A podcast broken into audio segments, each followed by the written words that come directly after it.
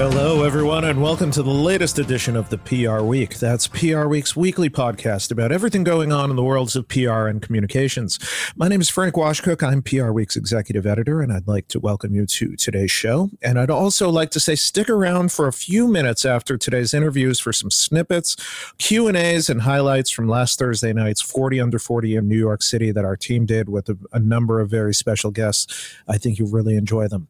But first, for the Q and A portion of the show let me introduce today's co host. Diana Bradley is PR Week's Associate News Editor. Diana, thank you for joining the show today. Oh, thank you so much for having me. And we also have a terrific guest for you this week. Uh, it's Lianne Hedditch, Vice President of Communications at the San Diego Zoo Wildlife Alliance. So, Lianne, welcome to the show. Thank you. I'm excited to be here. Lianne, it sounds like you have one of the, the most interesting and exciting jobs in, in the whole industry. Uh, so when someone has no knowledge whatsoever of, of what you do all day uh, or what PR or communications is, how do you explain to them what you do? I um it, it's definitely my dream job. I, I explain to them that I get to share a passion for wildlife with the world. Um, you know, everybody knows the world famous San Diego Zoo, but it's kind of fun to talk about what we do as a conservation organization. Um, so it, it, it tends to be a lengthy conversation. No, no kidding. I, I think people probably would not know that the conservation organization is also a part of what you do, right? Right. Yeah, we um, we rebranded about two years ago, two and a half years ago, for exactly that reason. We really are a conservation organization first. We like to say with two front doors the San Diego Zoo and the San Diego Zoo Safari Park, which is about 45 minutes north of the zoo. It's a spectacular place where the animals are just out in the open, wild, running around. It's it's really um, something to see. Um, but the six million guests that we filter through those two front doors really fuel our conservation work um, every year we have what we call eight conservation hubs um, across six continents. We have 200 projects globally. Uh, we work with over 500 partners to impact wildlife globally. That's fascinating. And I'm sure the weather in Southern California also helps get people to your park uh, and to the safari as well. So, um, what's what's a normal day or a normal week look like for you? You know, a lot of it is is similar to what probably a lot of your listeners do. Every day is different. Um, you never know what breaking news there's going to be, or um, you know, press releases and pitching stories. But then you have just incredible work that scientists are doing that just make my job so easy. I'll never forget one of our biggest stories last year. I was on a random Tuesday call with one of our scientists, Dr. Oliver Ryder, um, and he said, Hey, we just realized that there's condor parthenogenesis, which is that female condors can reproduce without males. Um, no and way. it ended up being one of our biggest stories of the year. Yeah, yes. And it's just a random Tuesday call. I think these these scientists often don't understand the magnitude of what their work could be when you translate it into the mainstream media. And so, mm. you know, of course, that just completely derails your day because you're like, we need to tell everybody about this. Um, and and and I'm so grateful that those moments happen pretty much on a weekly basis here.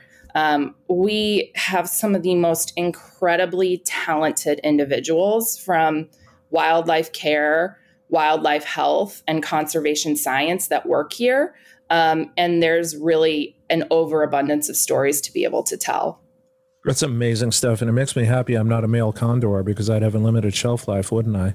So that's. Um, but what do you do when a scientific discovery happens, and you know it happens in your offices or on your grounds? I mean, uh, do you reach out to scientific journals first, or you know, Good Morning America, or you know, everybody in between? Everybody in between. I think typically the the discoveries are reported in scientific journals. Um, so we find out when the journal is going to lift the story. Um, so the scientists report their findings, and then we work under embargo from there. So if Nature is going to run it in three weeks, then we go out and we pitch, depending on the story, of course, right? Mainstream or scientific journalists to cover that story under embargo. And obviously, certain stories are much, much larger than others, including that one. But that's usually how we work with the scientific discoveries. But sometimes when things are happening on the grounds at the zoo and the safari park, you know, a, a critically endangered species is born on habitat right in front of mm-hmm. hundreds of guests. And so you can imagine there's cell phone footage and there's cameras. We have um, focusing groups here at the zoo and the park of groupies that are standing no at the kidding. habitats all all day long and they get these incredible photos and so then it's a race against time to get yeah. the details and try and and break the news on our own channels before um, these these people who have just amazing photos are able to break it before us. And how often do you actually do that? I mean, it's uh, you know, I'm, I'm, sure your team is terrific at it, but all, but people are very fast in posting things to social media and the internet and their own, you know, own media themselves. How often do you beat them to it?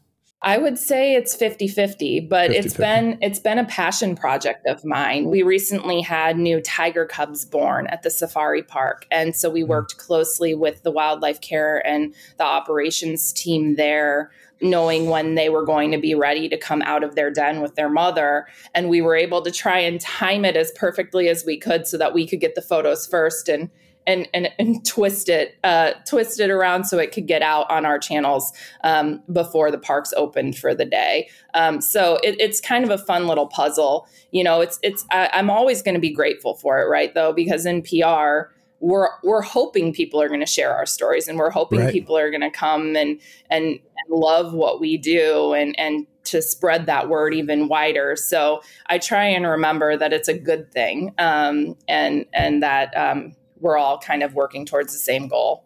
Since you've been there, have you noticed there's a particular animal that is like the most popular in terms of like social conversation or anything like that? And I also wanted to ask you because you brought it up, which animals have the most groupies? Oh my goodness. Well, it's the baby, right? The babies mm. have the most groupies. Um, so it's typically, it moves around. So we had a red panda cub earlier this year um, who was very popular. And then you've got baby tigers and baby leopards. And so those tend to be the ones that, that, um, get get the most groupies but of course you've got your iconic lion right? The lion's roar. Um, the safari park if you haven't seen the pictures you have to go to their instagram.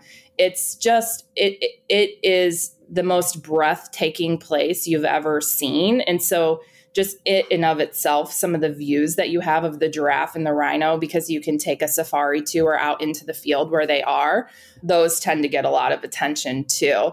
But I think that um, I think that the most the most popular ones on social media, capybaras right now, they're huge.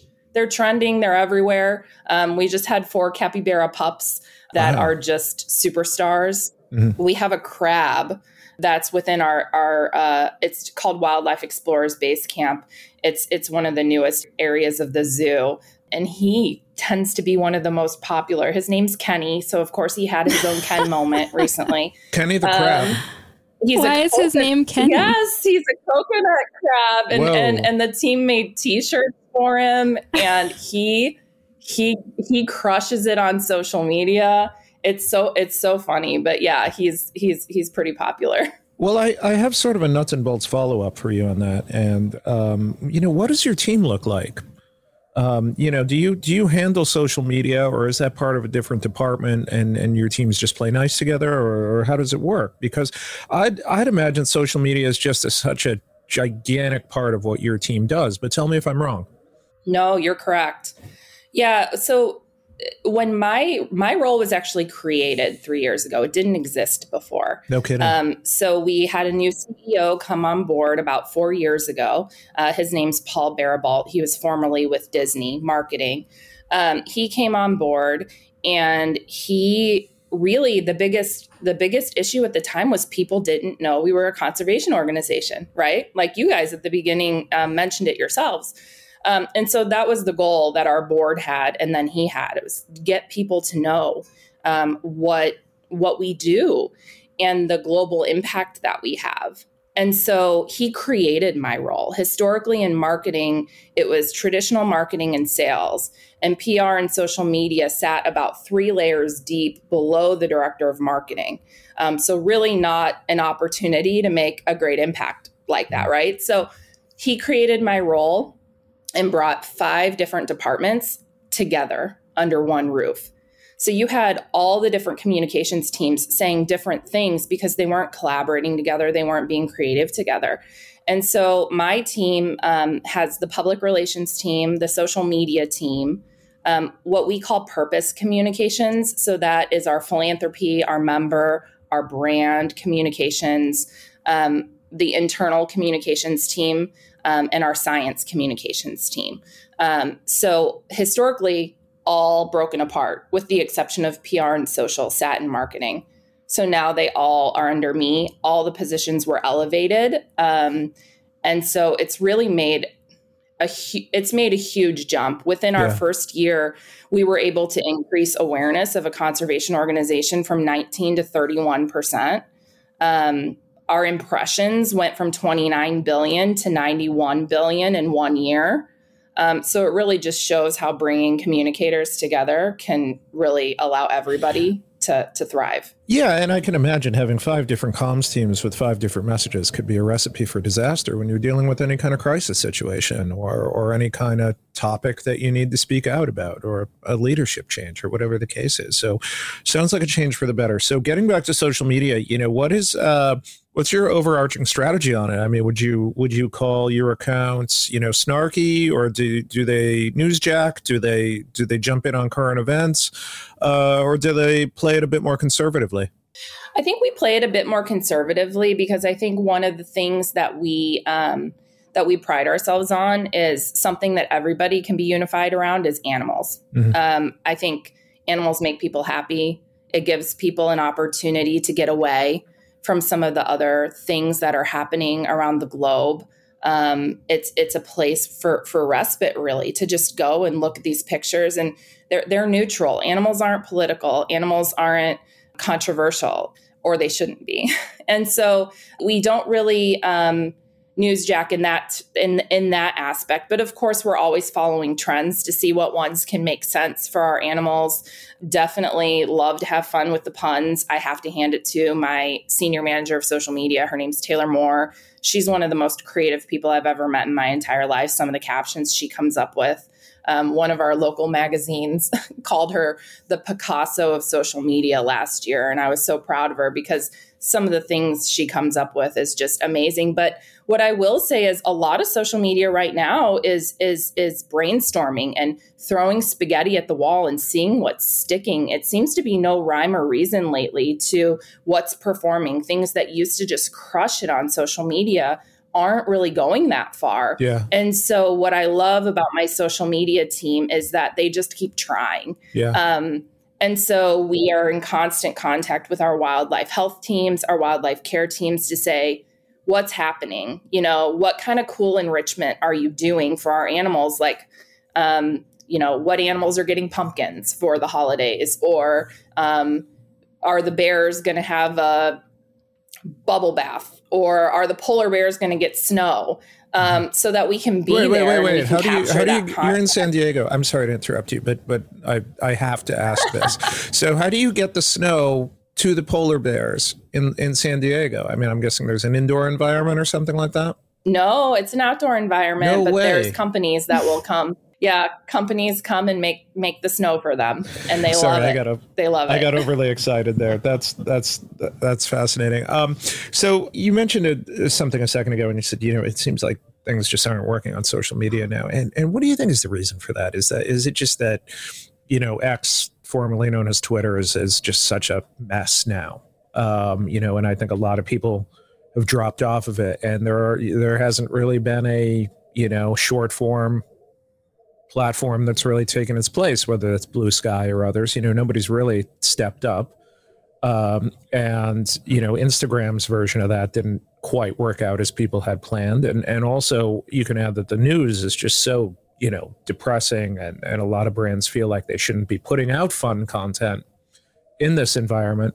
What is your two cents on why maybe the social media environment isn't what it used to be? I think honestly, a lot of it is just the the innovation and the new technologies trying to keep up. Um, you know, there it's it's really small nuances that that seem to be changing, like the size of the picture of the video. Mm-hmm. Is it going to be the square, or is it going to be you know the full length picture? Is it video or is it static anymore? Is it reels? Um, I think it, I think that the platforms are trying to innovate so quickly that it hasn't really allowed time for dust to settle for people to to understand or catch the analytics of what's performing. And on, on the back end, a lot of the platforms haven't started providing analytics for some of their new technologies yet. So social media teams are really um, just guessing at this point about you know which direction the platforms are going in. Um, yeah a lot of people are leaving x. A lot of zoos and aquariums are leaving it as well. Um, and and and we speak with a lot of the community. Um, obviously behind the scenes we have our own networking groups of hey what worked for you guys? And um, and it seems like everyone in at least in our space um, is seeing the same thing that just it hasn't allowed time for the dust to settle mm. from everything that happened with X, as you said, um, to to kind of figure figure it all out a little bit and get a feel of it. What platform tends to get the most interaction for your team? It used to be TikTok, but Facebook video is now no outperforming it. Yeah. Yeah. I would have guessed yeah. TikTok or Instagram. That's interesting. When did it start uh, veering more towards Facebook video? Um, just a couple months ago. When oh. I first arrived here about three years ago, we had a partnership, an educational partnership with TikTok, which helped, they really helped to amplify our content because of that. Um, we were producing videos just educating people about conservation and about animals and things like that. Um, and ever since that partnership ended, it seems like that extra boost that we were receiving from that kind of went away. Um, and it's been a little bit of struggle um, to, to, to gain that back. But yeah, I also think though part of it's our audience. Our audience does skew a little bit older. Um, and a lot of our audience is on Facebook. Mm. all of those, they're called focusing groups. Uh, there's about 15,000 of them um, between three different groups that are on Facebook, and so they're they're not on Instagram, they're not on TikTok. So I think that's part of it as well. Um, and our volunteers tend to be our biggest supporters. I will say one really cool thing about being here is that whenever anyone does try and come at us on it on social media.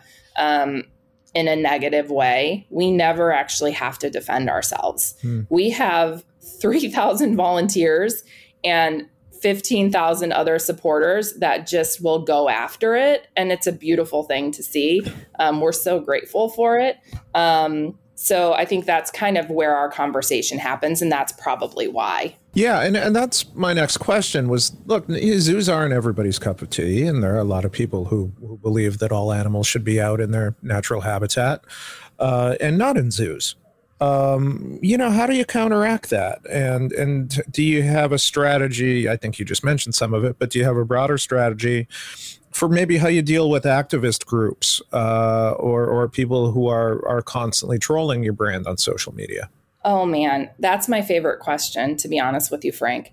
You're right. And I think zoos for a very long time did themselves a disservice for the way that they portrayed animals for the way that they talked about animals, for the things that they showed. Um, but there are such incredible, great zoos out there. And I know I'm biased, but the San Diego Zoo and the San Diego Zoo Safari Park really are leading that charge of there is no wild left. If it yeah. wasn't for zoos and aquariums, some of these species would not exist. And so, um, you know, one of our one of our pinnacle stories is the California condor. If you look at our logo, um, the condor is in the middle of our logo, and it's one of our most successful programs where there were 22 condors left in the world. Um, and when we rescued that species 40 years ago, we brought them in house. We learned about um, breeding and, and reintroduction into care for them. There's now 500 flying free in the wild. And we have stories like that for over 40 species. And if it wasn't for zoos, that work could not happen. Um, a, a lot of people saw us in the news with the Maui wildfires recently. We have a bird center on Maui um, on the island where um, when the wildfires happened, we never wanted to make it a story about us because obviously it was and still is a human tragedy. Mm. But we have been working with journalists at top tier publications about our stories there. We have some species of birds that are within the Maui Bird Center um, that only exist within those four walls. Um, and, and the Hawaiian people are so spiritually connected to those birds that our work there is so critical. Um, we when the fire broke out right out front of the bird center um, our manager literally went out there with a hose and a, and a fire hydrant and, and, protected it until the fire department arrived. So of course as you can imagine that video went absolutely viral but part of the re- the, the story went so broad is because we were already working with the new york times washington post nat geo on that story. Um, but we can only do our work there reintroducing these critically endangered species because we're a zoo. Because mm-hmm. we have the experience working um, with these animals. And so, storytelling, right? My job was created because our new CEO, Paul, well, he's not so new anymore, but because we do need to do a better job of explaining why zoos need to exist um, and, and why zoos are critical uh, to protecting um, endangered species globally. Fair enough. Fair enough. So you have an iconic brand. Uh, the San Diego Zoo is is um, it's um, you know it has a special place in pop culture. Um, you know, I, what were we talking about before on the newsroom? Madagascar. Yes. Yes, Madagascar, which I have not seen, but I've been informed about very I. very quickly. um, but you know, you've been a part of other other pulp pop culture moments. I think maybe Anchorman or Anchorman Two, or and or, apparently Friends, and apparently Friends too. So, how do you uh, take advantage of having been a part of movies or TV shows or things like that? I mean, it definitely makes my job a lot easier, right? When I'm a PR person and I'm getting on the phone with a journalist. Um, they're more willing to have that conversation with me um, because of the iconic brand, right? I think um, we've been having a lot of desk sides, um, getting people to know who the San Diego Zoo Wildlife Alliance is. And there's no doubt that they're picking up the phone and they're accepting those meetings because of that. So I think as much as we can continue to showcase our brand in a positive way and that we can provide them with information that they never knew before, it will continue that reputation. I think we we use it for good. We don't use it for bad. We use it to share some really incredible stories. And so I think that that's kind of the way that we approach it is that we we're honored and and we recognize it and we don't overuse it. Mm-hmm. I, the word I'm looking for. Fair enough. All right, Lianne, we have to we have to put you on the spot for a few questions. So what what is your favorite animal at the San Diego Zoo or the Wildlife Center? His name is Winston. Um, he is a silverback gorilla. I have his picture in my office. He's at the San Diego Zoo Safari Park, and he's one of the most special animals you'll ever meet. He just touches touches my heart. And what's your favorite? It could be the same one, but what's your favorite exhibit? Is it Winston's or is it a different total exhibit? Oh, my favorite habitat, I think, is the savannah, um, the savannah. out at the safari park. It's a it's it's a broad, um, open space where you have giraffe, rhino. Um, it's 60 acres. It's over 60 acres mm. of just um, open ranging hoof stock and rhinos and giraffe just roaming freely with one another, and it, it, it's it's breathtaking. Um, it really uh, we. This is going to sound so cheesy, but it's really true. We we um, we had a campaign last year for the 50th anniversary of the safari park called a moment can change a lifetime.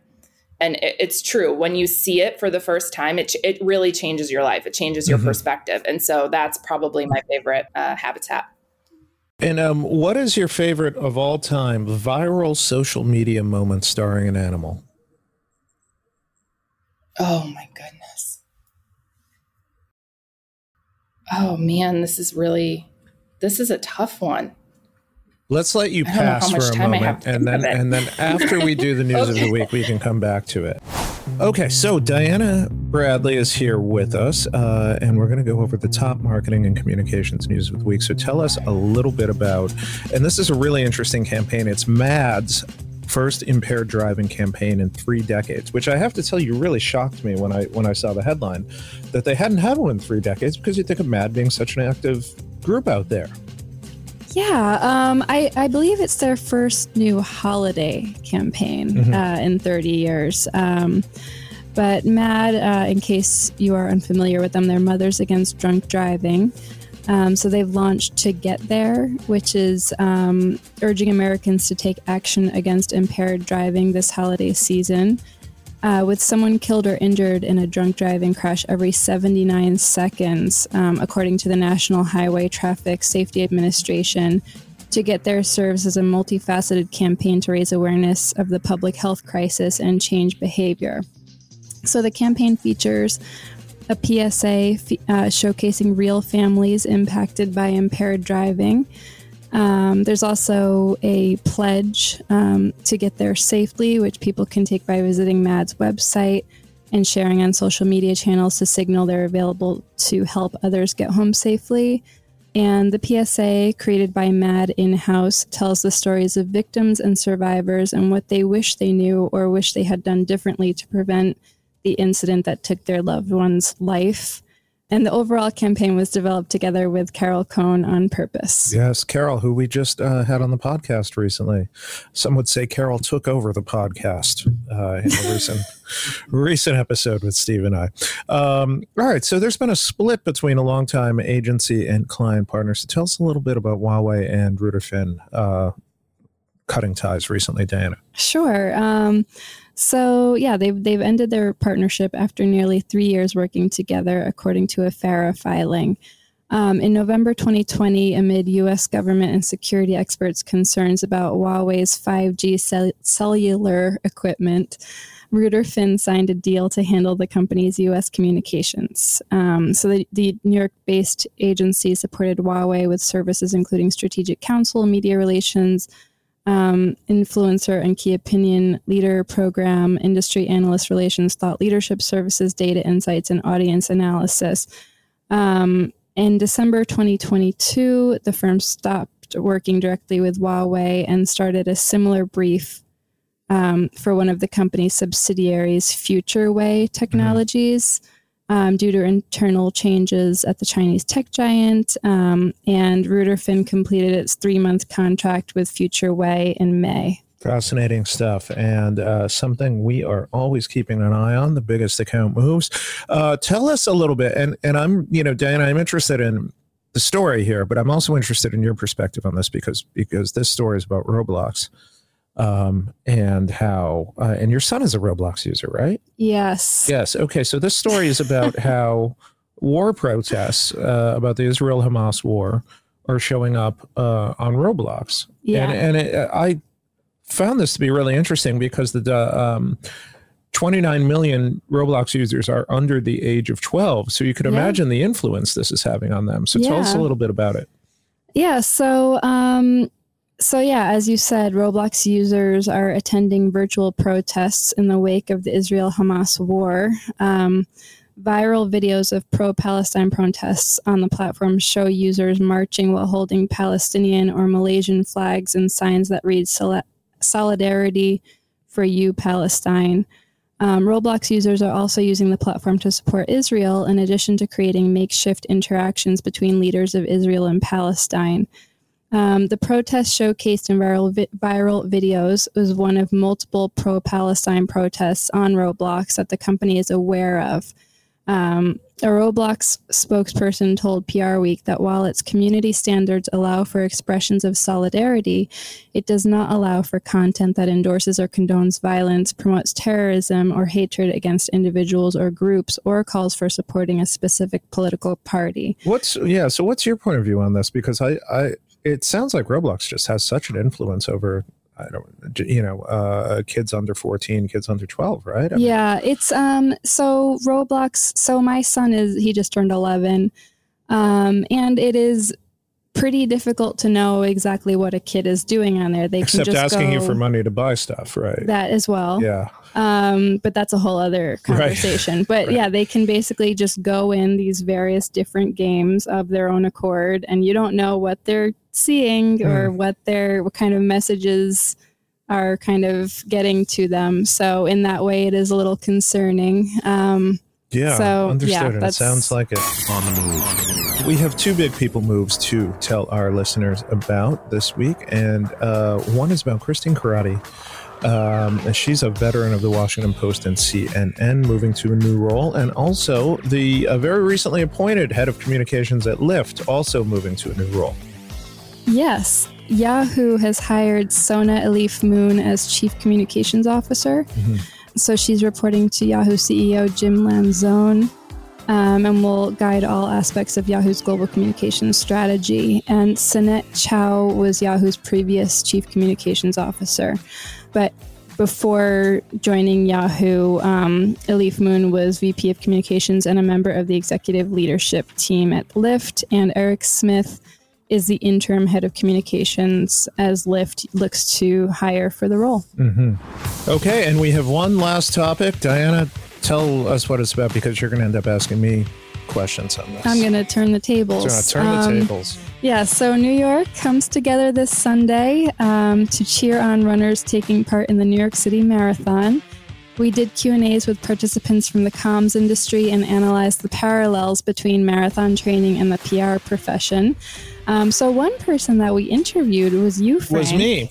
Um, so do you want to talk about what running in the New York City Marathon means to you? Yeah, um, I don't want to get existential about this, but uh, what I would what I would say is that I did the 2021 New York City Marathon, which is the first marathon after the pandemic, and it was um, it was a really unique and I think emotional experience for a lot of people after you know being on lockdown for a number of months, and um, it was one of the first real major events in the city at that time in 2021. So it was uh, it, it was a real experience then uh, and there were packed crowds all throughout the course, and it was a really, it was a really, really nice experience and a touching experience because you know you- it's hard to go back to that 2020 period, but you, you know, you know, you started to wonder if these things were ever going to happen again or happen at the same scale that they were at. So, um, yeah, that was um, that was a unique experience for sure. Yeah, well, best of luck. Who else? Uh, who else did we talk to for this? Um, so we also we interviewed so many people. Yeah. Um, for example, Patrick Lenehan, um, who's managing partner at Gravity Strategic Partners.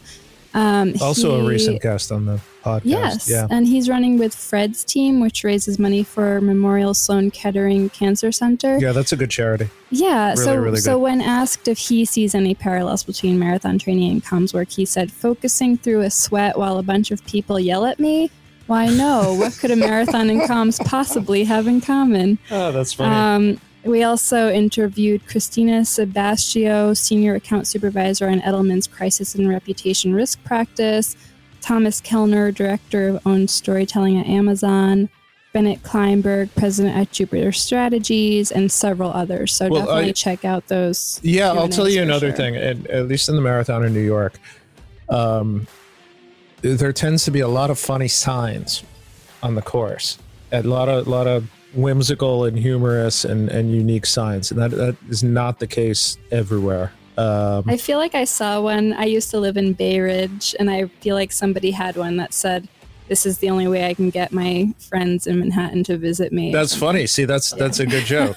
that's a good joke. Uh, you know, and then you see like um, it is interesting in that um, at some recent races, you could tell how many kids are are continue to be into Mario Brothers because there's a lot of like you know uh, kids out with signs that say like tap the mushroom for extra power, Oh, which feels like it's something from my childhood, and it's it's amazing to think it's I've it's still out there. Um, you know, and then you you know you see a lot, but I I kid you not, I um when I was in Berlin for the marathon, I saw a a woman holding a sign that just said, "I am looking for a wealthy man. Age doesn't matter." And so I was like, "That's one of the most unique signs I've ever seen at a race." So Oh my and- and god! Please straight let us straight know to the point. what you so, see. so yeah, I will. I'll um, I'll report back afterwards. So, uh, Lianne, any thoughts about a favorite viral moment featuring an animal, whether at a zoo or someplace else? yes. Um, thank you for the extra time. uh, Emmanuel the emu. I think that one's my that one's my favorite one. But there is an influencer okay. called Zefrank. He does a series called Creepy Dave. Um, oh no, kidding! He educates in his special way. He educates people about different species. And if you want a good laugh, I would totally check his page out because he's hilarious. Fair enough. Fair enough. Okay, a few. Uh, well, first of all, thank you, Lianne, for joining us today, and thank you, Diana, for co-hosting. This has been a great episode of the PR Week. A um, few public service announcements. We have the PR Week Hall of Fame coming up on December fourth. You can get tickets via the PR Week website or the PR Week Hall of Fame website, and the PR Week Global Awards are open for entries. There's an early bird deadline of December 12th uh, and an event coming up in London. And you can get all the details on our website or on the Global Awards website. But I'm afraid that's all the time we have on this week's edition of the PR Week. And before we go, here are some sounds from PR Week's 40 Under 40. Welcome to the 2023 PR Week 40 Under 40 Awards. 40 Under 40 is all about inspiration and aspiration, and we are here tonight to celebrate and honor the next generation of PR leaders. Brian Bell, VP Global Communications and Social Impact. Megan Ward, Head of Influencer and PR, Beauty and Wellbeing at Tresemme and Vaseline at Unilever. SVP Public Affairs at SKDK, Mario Saez. This year's PR Week 40 Under 40 honorees are a set of rising stars helping their C suite and clients navigate the precarious worlds of politics, public affairs, healthcare, digital communications, and more. Chief Communications Officer at Encore Capital Group, Faryar Burhani. Michael Lamb, Chief Digital and Social Officer at Hunter. SVP Digital at Precision Strategies, Krishana Davis. PR is a people business, and these honorees' ability to build relationships, remain receptive, and understand the changing nature of younger generations is crucial to the future effectiveness of communications. Kerr has worked in the PR communications industry for more than a decade, spanning Sepakin fundamentally believes that PR cannot be optimized without sound research into target audiences and meaningful measurement of results. In his role at Airbnb, Olivos has been instrumental in driving the company's growth and establishing its presence in the fastest growing market. Let's give another round of applause for our whole class of 2023 40 under 40 honorees.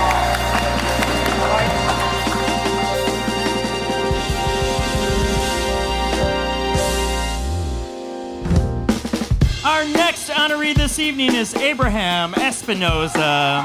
Senior Vice President, Executive Strategy Director at Golin. How does it feel to be awarded here tonight, to be in this room? How does that make you feel? Well, last night I was not able to sleep. I think I just slept like two hours. That tells how much excited I was. I'm so energized with getting to know all of the other 39 nominees, and it means a lot to me. I think I think this recognition is not just for me. I think it's also for all those people who have been with me throughout my professional journey.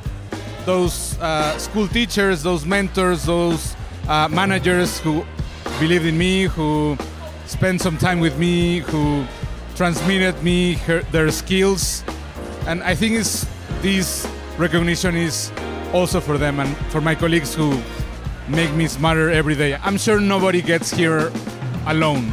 We have our village behind us, and that village is at least minimum 40 people supporting us. So it's meaningful to celebrate them as well. Our next honoree this evening is Jenny Wong, Senior Vice President, Health at Clyde. It's very humbling because I know that there's been a lot of alumni of the 40 under 40 who've done great things, and so I am um, humbled. Our next honoree this evening is Lisa Kaplan, founder and CEO of Alethea. I am thrilled not only to be able to um, be here tonight with all the 40 under 40 honorees who are doing some truly amazing work in the field.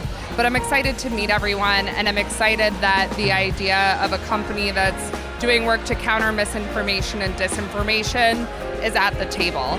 From what we've seen, communicators are really on the front lines of this new threat. And I think the acknowledgement that this is what's coming is one of the reasons why I'm really excited to be here and honored by by the award. Rob Longert, co founder and managing director of Day One Agency. I'm super proud of being recognized here at the PR Week 40 Under 40.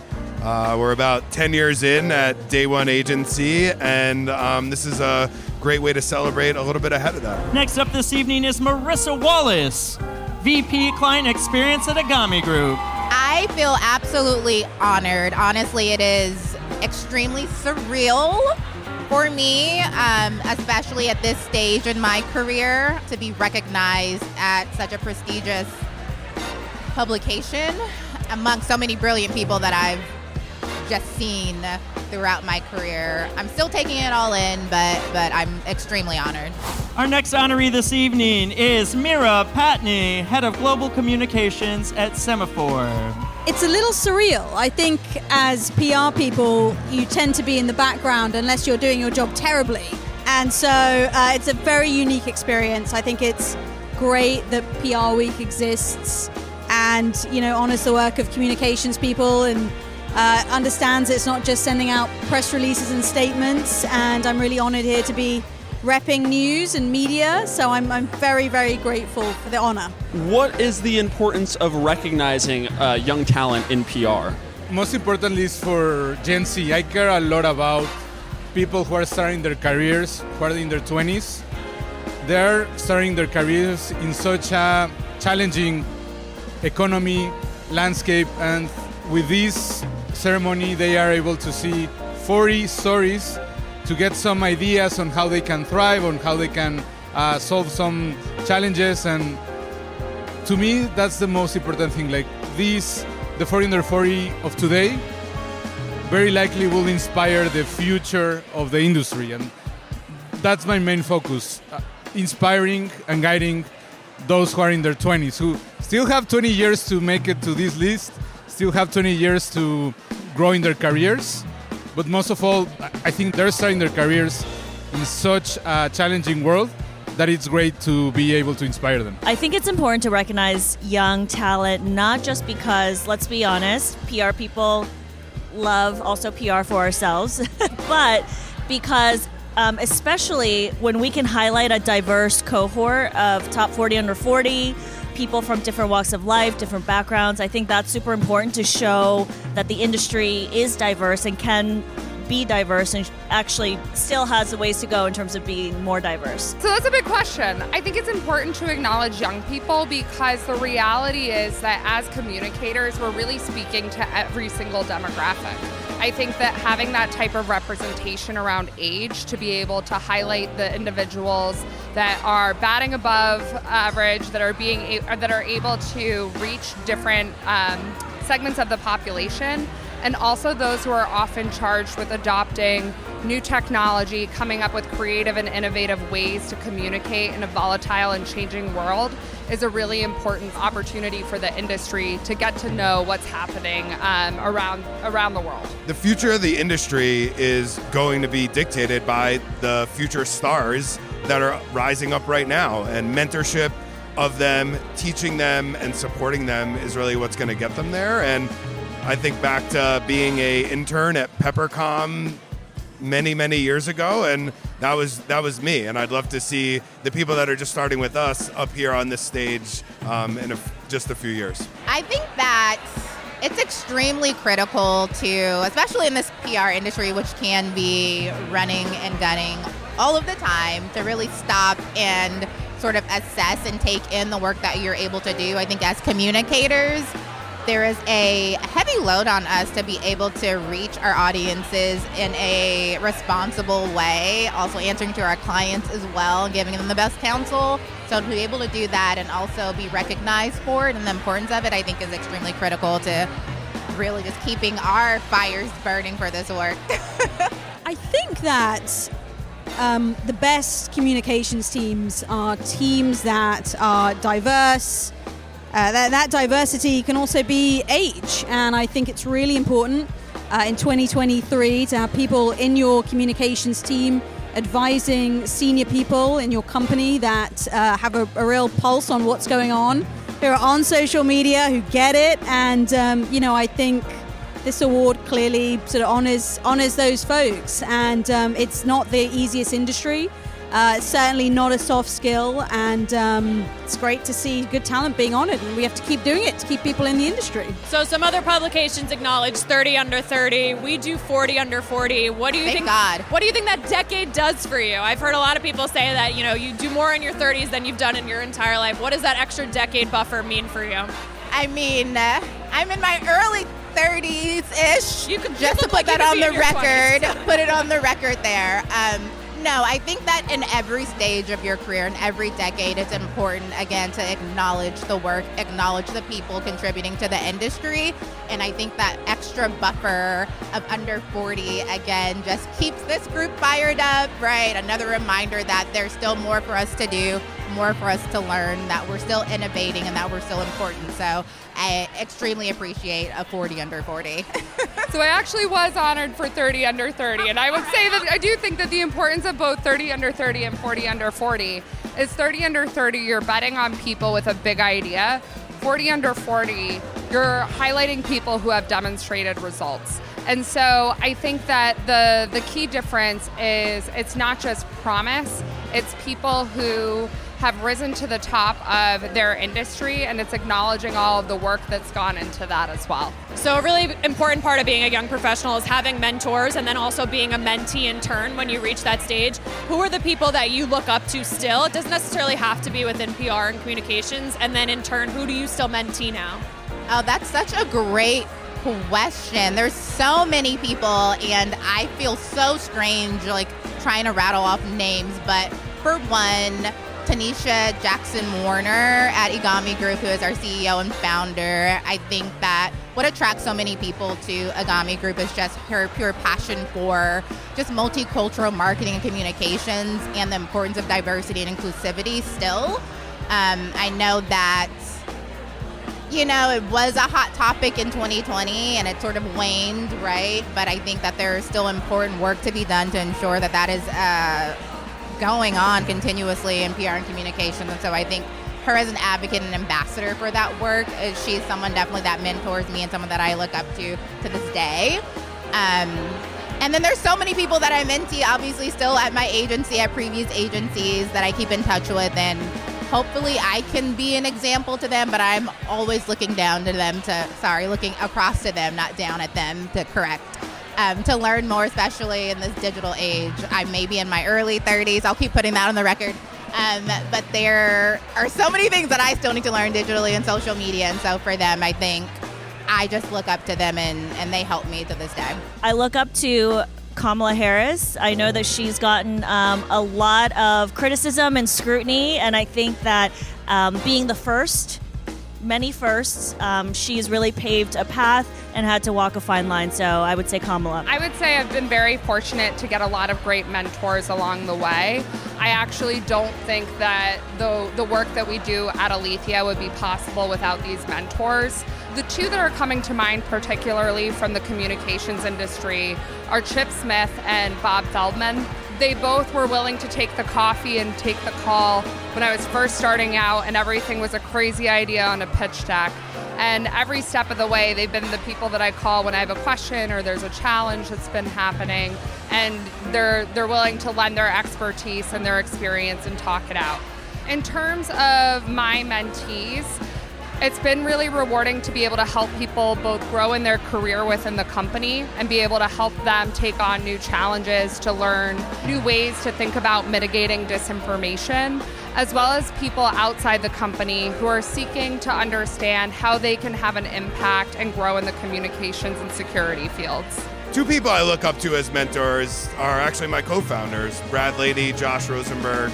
Um, I think we mentor each other all the time and are sounding boards for each other all the time and can learn from each other. And, you know, we each bring very different things to the table and can learn from each other every single day and um, come together to make something really special. And then I also have to shout out, like I said, Peppercom, Steve Cody, and Ed Moed, now of Hot Paper Lantern, and Ted Birkhahn and Maggie O'Neill.